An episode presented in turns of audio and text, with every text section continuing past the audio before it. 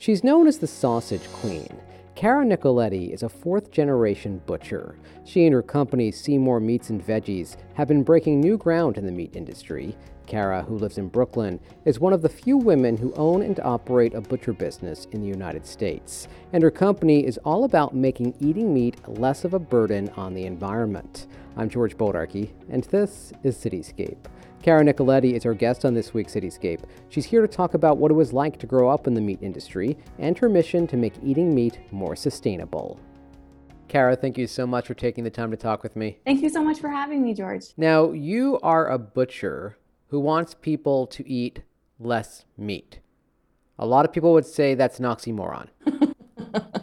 yes, no, it is. It is a strange way to go about things. I think the the more apt way to say it is that I want people to eat better meat.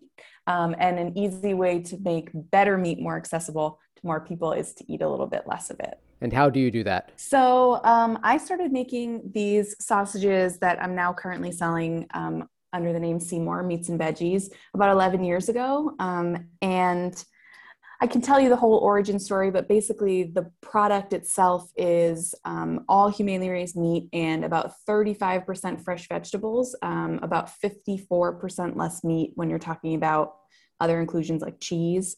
Um, so it's a mixed, it's a blended product, um, and the the idea really is to not only lower people's meat consumption, but also to just just make uh, humane meat more accessible to more people at a price point that makes sense. Yeah, I definitely want to talk more about your origin story, but let's stay focused on the product just for a moment. What inspired you to start mixing meat with vegetables? Yeah, so I I mean I was raised in the industry. I'm a fourth generation butcher, so um, I really was I grew up in the meat industry, um, and it, it was a really big part of my childhood, sort of learning about how to utilize the entire animal and make sure that nothing went to waste with the animal. So, about 17 years ago, I moved to New York um, and started working in restaurants to pay my way through school and was just like very disillusioned with the amount of waste that I was seeing, um, kind of across the board, but more specifically with the way that meat was being prepared. So I would say about 11 years ago, I sort of recommitted myself to butchery. Um, got an apprenticeship, worked for free, and really uh, with the intention of learning the ins and outs of how to eat meat in a more responsible way, um, how to sell meat in a more responsible way. And I found that the easiest way to do it was just to ask people to eat a little bit less of it. Um, so I was working in a butcher shop at the time. We were working with these gorgeous pasture raised local animals, working very closely with the farmers. And my customers were coming back six or seven days a week. And I, like, we couldn't keep up with the demand. We were starting to talk about getting boxed commodity to kind of supplement for the demand and cushion it. And I really didn't want to do that. So I started making veggie burgers and putting them in the case and like veggie soups. And my customers wanted nothing to do with it. Um, I actually found that they would sort of go towards they would gravitate towards getting more meat than they had originally planned to. If i was trying to push them to eat a veggie burger it like made them mad. Um, so i started sneaking vegetables into the sausages that i was making um, sort of under the guise of like a meal in a casing. So sort of the way that we're doing it now at Seemore like chicken soup and chicken parm. Um, and the idea really took off. It's it scientifically a really difficult thing to do. Um, it took me a long time to perfect it, but um, it took off. I was making like 5,400 pounds of it, of these sausages a month with just my hands. I had no equipment. And um, so, yeah, Seemore is the scale up of that. We launched uh, last February. So we're a little over a year old now. That's super exciting. But it all starts with your granddad, right? It does, yeah. So Seemore is named after my grandpa Seymour, um, who is a third generation butcher. He's he'll be 92 in August, um, and he really is our mascot. He's my my biggest inspiration. Um, I think he was horrified when I first told him that I wanted to get into butchery because he worked very hard to make sure that none of us would do that. Um, I think especially probably his his granddaughters. Um, he had three daughters, one of whom is my mom. And um, I think he just really uh, didn't want this life for us, uh, but he's really come around to it. I think he saw that my vision for this was much bigger, and um, he is he's extremely proud. He's very proud. So you grew up in a butcher shop. Yeah, I did. You know, I grew up really in the industry, um, watching it, but my grandpa did not like they did not let us cut. So we would work the cash register. We would like do our homework there and hang out there. We saw everything nose to tail. Um, but my grandpa and his brother were, and my great grandpa were pretty careful about making sure that we didn't get involved. Where was this? So uh, originally, the shop was in the north end of Boston. It was called Siletz, uh, and then it moved later to a city suburb called Newton, Massachusetts. And it was there until I think 2005. Um, and now it is, I think, like a big and tall store, which is very sad. now, you used to like to go into, what was it, the smelly room? Am I right? We called it the smelly room, which I mean, probably makes it sound like something was going wrong in there, but um, you know, animal carcasses have a smell, especially very, very cold animal carcasses have like this very distinct smell. But um, yeah, we called it the smelly room and we would kind of play around in there. it was unique.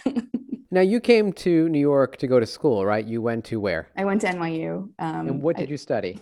I studied Latin and English literature um, and actually was you know, thinking about going to get a PhD in Victorian literature was like applying to PhD programs, but I graduated in 2008 and basically like right when the economy completely collapsed. Um, and I had been working in restaurants all the way through school, and I was very jealous of all of my friends who could sort of afford to do internships at magazines and all kinds of places, publishing companies. Um, and then we all graduated and nobody could get a job. It didn't matter, you know, what your experience level was. And all of them were suddenly asking me like, does your, is your restaurant hiring? um, so I felt very grateful to have a, a skill and a trade. Um, and I kind of wanted to double down on that. Uh, and it was one of the reasons I went back into meat cutting and really wanted to learn it like from the ground up. Now, you referenced earlier that you were working for free for a while. I was working um, as a baker at a restaurant, um, but sort of in my off hour, I was working very full time, but baking hours are early. Um, so in my off hours, like I would get off around like 2 p.m. and then I would go to the butcher shop, or on my weekends, I would go to the butcher shop. Um, and I did that for about a year. And I did a lot of the very dirty jobs that nobody really wants to do. I did a lot of casing, like, you know, sausage casing sorting, which um, I would have like these burns all up my arms because they're packed in salt and like all day you're just like your hands are in salt. Um, but I did that for about a year and very slowly got the guys I was working for to trust me enough to teach me to do things. And then um, they ended up hiring me on full time. And I worked there for, I think, like five years um, actually went abroad for a summer to work to apprentice for free in England after that. Um, and then came back and helped open a shop in Bushwick called Foster Sundry, which is still there. I was there for like four and a half years. You also worked at a place called Pies and Thighs. It was that I big. did. That was where I was baking. Yeah. now I know you've compared sausage making to baking. How are they alike? Well, I both of, I mean, everyone always is, is, sort of surprised that I went from one to the other. I think, first of all, I gravitated towards baking originally because it felt so different from what I was raised around. Um, and I was, it was sort of drilled into my head that I shouldn't do what I was raised around. So I was like, well, what's the opposite of that? Um, but through doing it, especially once I started sausage making, I realized that, I mean, it's very similar. It's sort of i think people think of especially whole animal butchery as this big heavy thing and it is like it requires a lot of strength and a lot of um, brute force but it is also very made up of a lot of like small meditative moments like baking. Um, and when you're making bread specifically you're kind of looking for similar signals as you are when you're making sausages. Um, sort of the way the proteins are coming together and sticking to the bowl. So uh, I gravitated towards sausage making right away, um, probably because partially because of that, and also partially because I knew that it's sort of like the original sustainable sustainability minded food. It's sort of like one of the oldest sustainability minded man made f- foods, um, which I really liked. What more can you tell us about the process of making yeah. sausages? Yeah. Um, well, so I can tell you as much as much or as little as you want, but I would say the the biggest thing about our sausages that I'm I'm very proud of is the amount of fresh vegetables that we're able to get in there um, and still have them sort of taste and feel like a normal sausage. Um, scientifically, it's hard to do that because water is basically the enemy of protein extraction, which is meat binding. So you have, I mean, every muscle in an animal's body has two proteins called myosin and actin. When they're in the presence of salt and kind of like moved around, um, they produce something called exudate, which is basically like meat glue. Um, and that's really what makes a sausage bind together. Uh, but when you introduce too much liquid of any kind, it interrupts that bind and makes a really crumbly, smushy sausage. So um, when you see in a supermarket like a spinach and feta or like even apples or tomatoes, the, those are dried and they're making up probably like less than 1% of the total. Um, so, like, I can't tell you fully how we do things, but we do them all very naturally. Um, there are some uh, some chemicals that sausage makers use. Um, one of them is called sodium tripolyphosphate, and it's uh, sort of holds liquid um, and helps helps with that. But I don't want to use that, so we found some natural ways to sort of replace that. And um, yeah, our everything on the ingredient label is very recognizable, but we're able to really make the sausages still feel like a normal sausage. All of your meat is certified humanely raised through the Global Animal Partnership. Can you tell us more about that? Sure. Um, so, when we launched in February, we launched basically with Whole Foods as our launch partner. We launched into four of their regions, which is um, 205 stores. And they work directly with the Global Animal Partnership. So, um, we knew that since we were launching with them that that was going to be our sort of standard um, our humane certification standard. Um, and i've been really happy with it so far. Um, you know we we source our chickens from mary's which is also called Pitman farms in california. Um, they have a great operation. We have a great relationship with dave who's the owner of the farm there.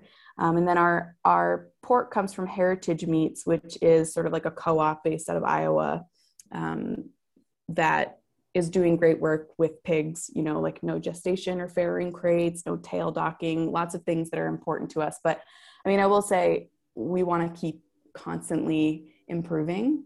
Um, I want to get to the point, like my dream is to get to the point that we have enough buying power in the market to like have someone raise our animals for us exactly the way we want. Um, but you got to start somewhere. And Gap yeah. is a great, they've been a great partner. We do, um, we do something on Fridays as a team called a lunch and learn. We'll have like someone from an outside organization or whatever come and teach everyone something. Um, and Gap was last Friday and they, they presented to us and gave us like really in-depth information about all of our farmers and our animals. It was it was awesome. How are you using carbon credits to offset emissions? Yeah, so we work with Carbon Credit Capital, um, and all of our money goes to uh, a company called GEC Organics, which is like a regenerative soil company based in, I think, Alabama. Um, that is working to restore soil health. I think specifically through chicken poop. I was trying to think of a better way to say that, but I think they're they're working on making um, fertilizers with chicken byproducts um, to sort of encourage soil health. Something that we're looking into right now is, and we've been working on for the last few months. Um, we've actually been working with this amazing woman named Andrea who built out all the environmental projects at Ben and Jerry's for like 25 years, and she's guiding us in something called carbon insets, um, which we're, so we're hoping to move away from the offsets and maybe have our supply chain more directly, like have our hands more directly on exactly how we're turning the dial in terms of, you know, offsets, insets, if that makes sense. I think some of it with the carbon offsets can be a little bit vague and you feel like, where, where is my money going and what's really happening? So we're working right now to kind of get more clarity on that. And um, but for now, we're yeah, we're working with GE Sewer Organics, and they've been really great. Let's talk more about your sausages and the flavors of your sausages. Earlier, you said chicken parm. Yes. yes. So we just launched chicken parm um, in February. It's, uh, I think, our number one most popular now. It happened very quickly, but I used to make I mean, my thought process in making these always was kind of like I always thought about them like the gum in Willy Wonka. That was like the four course meal. Um, I really like the idea of. I mean, I think people are intimidated by meat in general. They're intimidated by cooking meat in general. Um, so I always knew that I wanted to create a product that was that took a lot of like the guesswork and the fear out of it. Um, so one way that I found to do that was to like present people with a meal that they understand. Um, and it, people seem to really like it. There's sort of a novelty aspect of it, but it's, the, these sausages are also very easy to cook with. So we have um, a loaded baked potato sausage, which is pork, um, you know, like hash brown potatoes, bacon, chives, cheddar cheese. People put it in breakfast a lot. We see it a lot with eggs and in like breakfast sandwiches and stuff, which is awesome. Someone did pierogies with it recently, which was also great. Um, then we have a, a, chicken soup, Bubby's chicken soup, which is based on my grandma's matzo ball soup. Um, probably most most people's grandma's matzo ball soup. It's carrot, celery, onion, dill, parsley, um, and that one goes great in anything that you would use like the holy trinity carrot, celery, onion in. So we see it in a lot of soup bases, um, see it sliced over salads a lot. Um, and then we have uh, broccoli melt, which is sort of loosely based on a Philly roast pork sandwich, which is like the lesser known cousin of the Philly cheesesteak. Um, and it's got pork, broccolini, pepperoncinis, jack cheese, a lot of garlic. That one's my personal favorite. Um, I really love that one. It um, is great with pasta. Make a broccoli melt or a orecchiette with it a lot. Um, and then we have a La Dolce Vita, which is really our take on a sweet Italian sausage. Um, it has pork, fresh beets, fennel, fennel, a lot of garlic, um, and it's it's essentially just a sweet Italian sausage that has been like amplified. And you don't even actually have to like beets to like it, which is surprising. Um, the beets and the pork kind of roast together and do this like really incredible umami thing. And then, yeah, chicken parm, which we just launched. So it's got roasted tomatoes, um, parm, mozzarella, breadcrumbs, basil. It's pretty, it's pretty killer. Very good. Now, the beet specifically is 100% carbon neutral. Is that true of all of them? No. So that one, we're really trying to work at them one at a time. Um, and we were sort of able, because the beet sausage has the least amount of ingredients in it, we were more easily able to trace sort of like what exact carbon impact that sausage had from like where the beets are coming from where they're being shipped to like you know the spice mix and the garlic it was just easier to get like our supply chain completely tracked on that one. Um, and it also requires tracking like the man hours in the um, production facility and the electricity they're using and all those kinds of things so to not overwhelm our production partners, we gave them one at a time, and Beet was Beet was the first one. But hopefully soon, all of them will be fully. We we offset everything from forward shipping and production for all of them.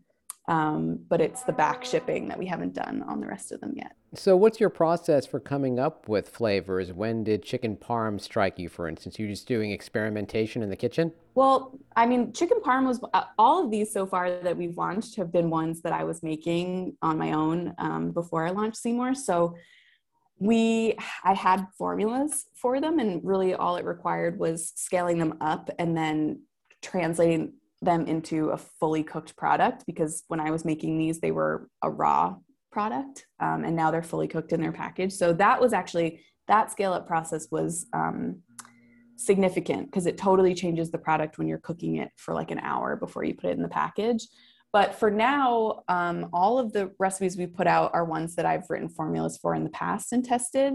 Um, we have two more coming out, actually, really four more coming out sort of over the next few months that also are ones that I used to make. But where we're really gonna, where I'm gonna need support and where we're bringing on support is, uh, you know, we really wanna branch out beyond sausage and do all kinds of other blended products. Um, and sausages are really the thing that I know the best. So once we once we get out of that realm, um, I'll probably onboard some innovation support. How competitive of a market is the sausage industry? Well, the sausage industry itself is very crowded, very competitive. Um, it's you know one of the biggest things that we run into is just finding shelf space um, because the sausage industry is run by the giants of the meat industry. Um, you know, you look you look in the meat aisle and you see a ton of options. Um, but if you actually were to like pare it back, it's basically everyone in that whole section is essentially three to four companies um, under like a myriad of different labels. So it's hard. It's been hard to like crack our our foot in the door, but um, it's one of the like single largest growing sectors in the industry. Like people have not stopped buying sausages for thousands of thousands of years. Um, and it's always sort of crazy to me. Like I, it's the Odyssey mentions sausage, like it's an ancient food, uh, and really so little has been done to innovate in that aisle. Like we've got bratwurst, we've got the Italians, we've got like a chicken and apple, um, but that's that's basically it. It's been around forever. And it's been kind of the same forever. But you are a trailblazer in this industry. You are one of the only women owned sausage companies in this country. I mean, we've been searching far and wide to try to find another like nationally distributed CPG sausage company that's owned by women. Um, and we have not been able to find anyone. So it's possible we're the only one, but certainly we're we're in a very small handful. Um, and it's, you know, a team of eight women. I didn't do that on purpose, honestly. Um, but it's been such an incredible joy. I cannot say enough about how wonderful my team is. What does it mean to you to be this women run business? I know that I'm putting my team through a lot. Um, I came from working with men essentially my whole life.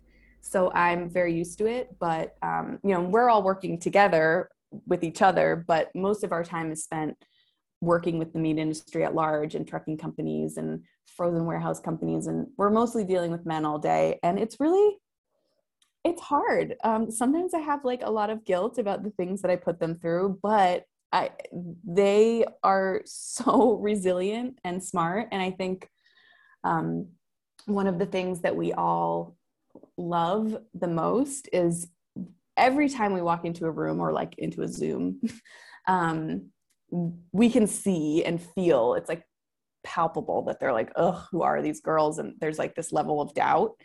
And I would say by the end, we've almost always converted them to being believers in the brand and maybe even more so they're rooting for us as like the underdogs um, so we've really built very strong relationships with our entire supply chain which was something that was very very important to me going into this i think covid exposed a lot of the dirty secrets of the meat industry um, that I always knew. Um, just from a human, you know, I, I was sort of brought up in the industry thinking about animal welfare, but nobody ever really talked to me about human welfare in the meat supply chain. Um, so when I was founding, starting the business with my partner, was something we talked about a lot. Um, and we spent a solid over a year just building our supply chain and really converting everyone in the supply chain to be like our cheerleaders. And we know every single person. We know who's making the bands that go around the packages who's making the dry ice who's tr- driving the trucks. Um, and because of that we were really prepared for the pandemic in sort of a unique way we were able to survive it really nicely because um, we'd already tapped into that like human element of the supply chain. But yeah, I'm incredibly proud of all of the women that I work with. I think they're amazing. What would you say are among the greatest lessons you've learned in this journey starting this company? Um, I would say that you're always going to be raising money. and you better get really, really comfortable with um, asking people for money. Uh, that's been sort of the biggest shock to me. Um, not shock, but biggest learning curve. Um, and, you know, certainly we have a handful of really wonderful investors, but I think I, I never realized that I would be as like need as much financial literacy as I do. Um, and that's really important too. Like just make sure that you're partnering with people who you know have your best interest in mind, but also like don't ever just take that. Like make sure you get it in writing. um, because it's it's pretty incredible what happens um, when money is on the table, how people treat each other. Um, so make sure you have a good good lawyer and good contract writer in place. But yeah, I think also I would have, gosh, I mean, I started making these 11 years ago. There was no such thing as the blended category. Um, and now it's really a thing. Like Perdue is doing it, Applegate is doing it. And sometimes I kick myself for not getting this launched sooner. Um, but I think we're we're sort of we've done this at exactly the right time. Um, because people are more interested in lowering their meat consumption. They're more open to it. So, yeah, I think I would go back and be a little bit less hard on myself about that. but, Cara, you are the sausage queen. You've been dubbed the sausage queen. yes, yes, I have. Um, I, which I mean, it was the guys that I worked with used to used to call me that. Um, and now all of our, LLC is actually Sausage Queen LLC. So, like you know, our my company Amex says Sausage Queen, which is very funny. Um, and all of us on the team now we call each other Sausage Queens. We're coming out with with Sausage Queen T-shirts next month. Um, it's it's not a nickname I ever dreamed I would have, but I'm happy to have it. Now, I know your website includes some recipes. You mentioned how your sausage is sometimes used in recipes. What are among your favorite recipes? Yeah, so um, I made, I love Marcella Hazan's tomato sauce, sort of that iconic three ingredient tomato sauce that's um, San Marzano tomatoes, butter, and onion. And I love making sort of a ragu with that with the chicken parm sausage. Um, that is incredible. Also, love the broccoli melt orecchiette that I mentioned. Um, there's a quiche on the in. There's recipes on the inside label of each sausage, um, and I love. There's a quiche recipe inside for the loaded baked potato that I think is really delicious. But I mean, the beet one is so special, just like on its own with roasted vegetables, or like in a grain bowl, or next to a salad. Um, a lot of them are just like you could just eat them on their own as a meal. How often are parents thanking you, thanking you for giving me a product with vegetables that my kids will eat? Yeah, a, a lot. Um, it's been really, really wonderful to to get feedback from parents. Um, I think one of the things that makes me the happiest is when they say that like you know they used to have to make a separate meal for their kids and themselves, and now they're all kind of sitting down together and eating because they all like the sausage, which makes me very very happy. Um, but yeah we have a lot of moms and you know that was something we were conscious of. I mean the buying power in supermarkets is still by and large women um, and the meat aisle is so heavily male branded. Um, so yes we we have a lot of grateful moms. You're changing these things one sausage at a time aren't you? Just breaking breaking boundaries with the with sausages what would you tell yourself back at NYU while you were studying? About... Don't do no. I'll be in debt for a long time going to NYU. And I really could have just taken over my grandpa's shop straight out of high school, but I don't have any regrets. I studied English. I wrote a cookbook, which was great fun. Um, that was published by Little Brown. Um, I think all of my education led me to where I am. Um, I can't I can't say I have have any regrets. Well, Cara, I am hungry, so I'm going to go out and buy your sausages and make something for dinner. Awesome. Thank you so much for this. Cara Nicoletti is the founder of Seemore Meats and Veggies. More info at eatseemore.com. That's eat, S E E M O R E.com. And that's it for this week's Cityscape. I'm George Bodarky. Our music is courtesy of bensound.com. Thanks so much for listening.